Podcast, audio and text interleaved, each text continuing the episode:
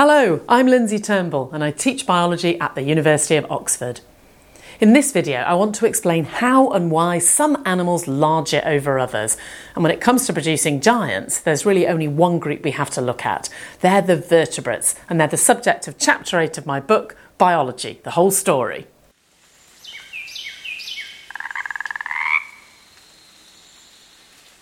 So, who are the vertebrates? Well, vertebrates include a whole bunch of very familiar animals.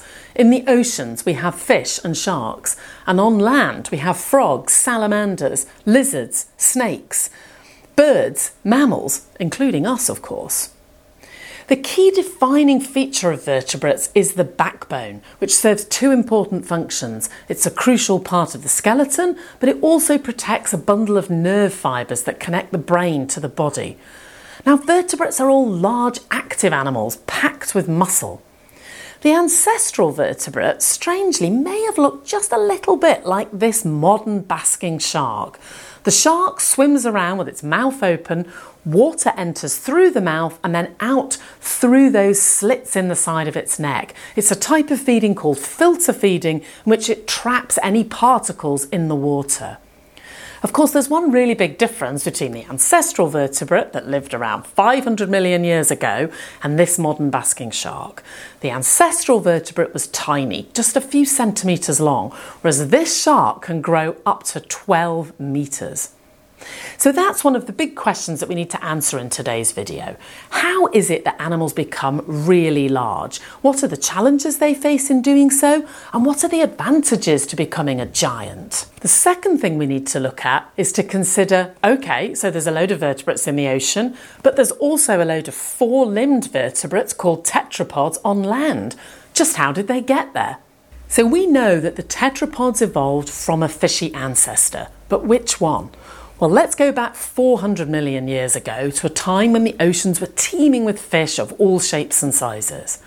There are sharks, ancestors of the modern sharks, but they're not the meanest fish on the block because incredibly there's another group of fish, the armoured fish, and some of those are truly massive, including this top predator, Dunkleosteus. It's the size of a modern great white. Now, actually, those armoured fish left no modern descendants, but swimming around lower in the food chain were a load of bony fish, and they come in two kinds. There are the ray finned fish, which have small, fine bones in the fins, and they've become very, very successful. So, nearly every fish in today's ocean that you can think of is actually a ray finned fish. But there was another kind of bony fish that was rather common back then, and they are called lobe finned fish. And in today's ocean, you'd have to look really hard to find one. In fact, this is pretty much the only species that you can find in the oceans of a lobe finned fish. It's called a coelacanth, and it was only discovered around 100 years ago. People call it a living fossil because it looks similar to many fossil fish, but nothing like most of the ray finned fish around it. Now, this fish, or something rather like it, gave rise to the tetrapods. But how exactly did that happen? So, around 380 million years ago, a lot of fish are living in coastal waters, and there are forests on land now, and some of that vegetation is coming into the water and rotting away. And when vegetation rots in water, it uses up oxygen, and that means that for the fish in that water, they're struggling for oxygen. What they need to do is get their noses into the air. Like many modern fish do today, they can actually breathe air to supplement the oxygen in the water. But if you're going to get your snout into the air, it would be really useful to be able to push up from the bottom with your fins. And the fish that are best suited to that are the lobe finned fish, because in those lobes there is quite a significant, substantial arm bone. And so that's what happened. One group of lobe finned fish started to push up and develop legs on the front of their bodies while they still had a fishy tail, and then eventually a four legged tetrapod appeared with four limbs paddling around in those swampy coastal waters. Now, the early tetrapod was actually a very large animal, more than a metre long. So's that coelacanth, the lobe finned fish, is two metres long. So these are large animals, and they need some adaptations to their bodies. Those bodies are packed with muscles, and muscle cells are actively respiring. That means they need a lot of glucose and a lot of oxygen, and they're also producing carbon dioxide, which they need to get rid of. But the muscle cells are buried deep in the body, and that's a long way from the source of oxygen, which is either the water or the air, and a long way from the gut of the animal where the glucose is being absorbed. So, what do they do? Well, they have to invent organs, specialist groups of cells that are going to provide resources to other cells in the body.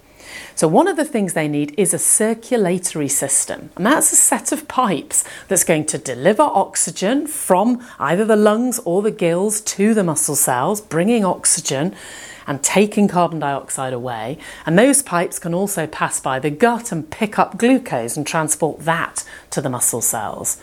Now, the liquid flowing in those pipes is, of course, blood, and the flow is kept moving by another organ called the heart.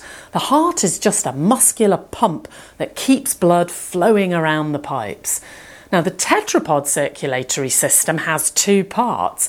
There's the part that pumps the blood around the body, and there's the part that takes the blood just to the lungs. And the heart is in two halves.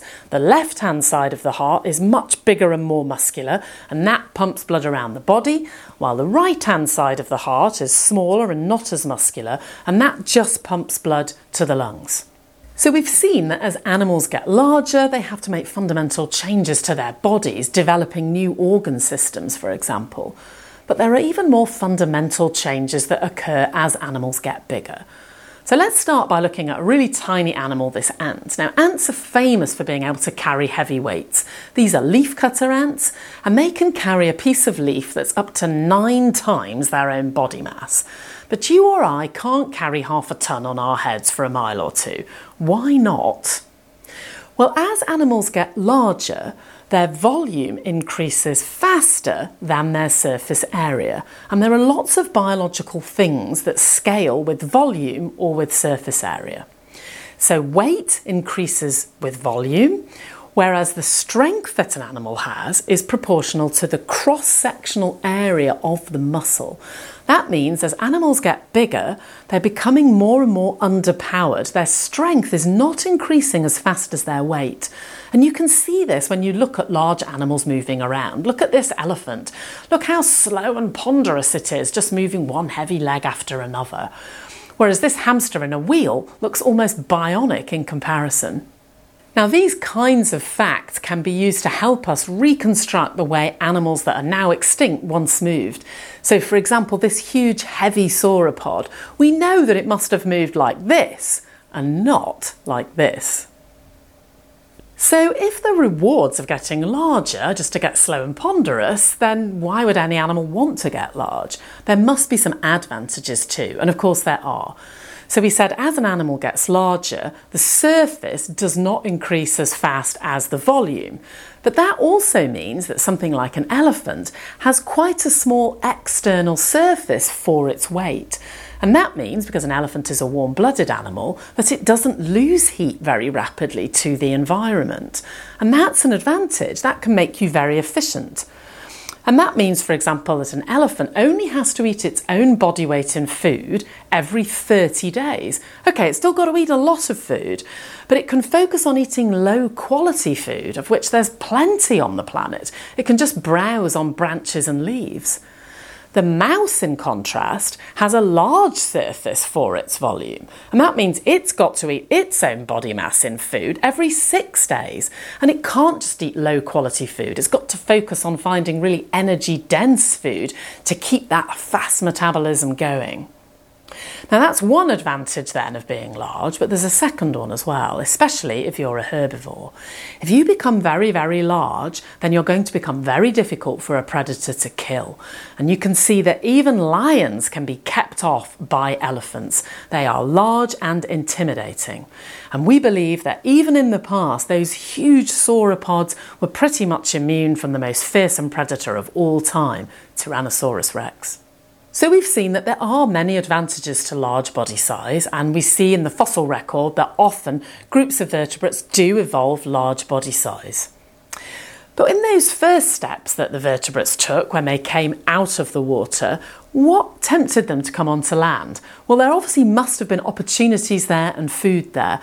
And those opportunities were only there because before the vertebrates came out onto the land, the plants did the same. And that's what we're going to look at in the next episode. Well, I really hope you enjoyed that video, and if you did, please do share the link with colleagues and friends.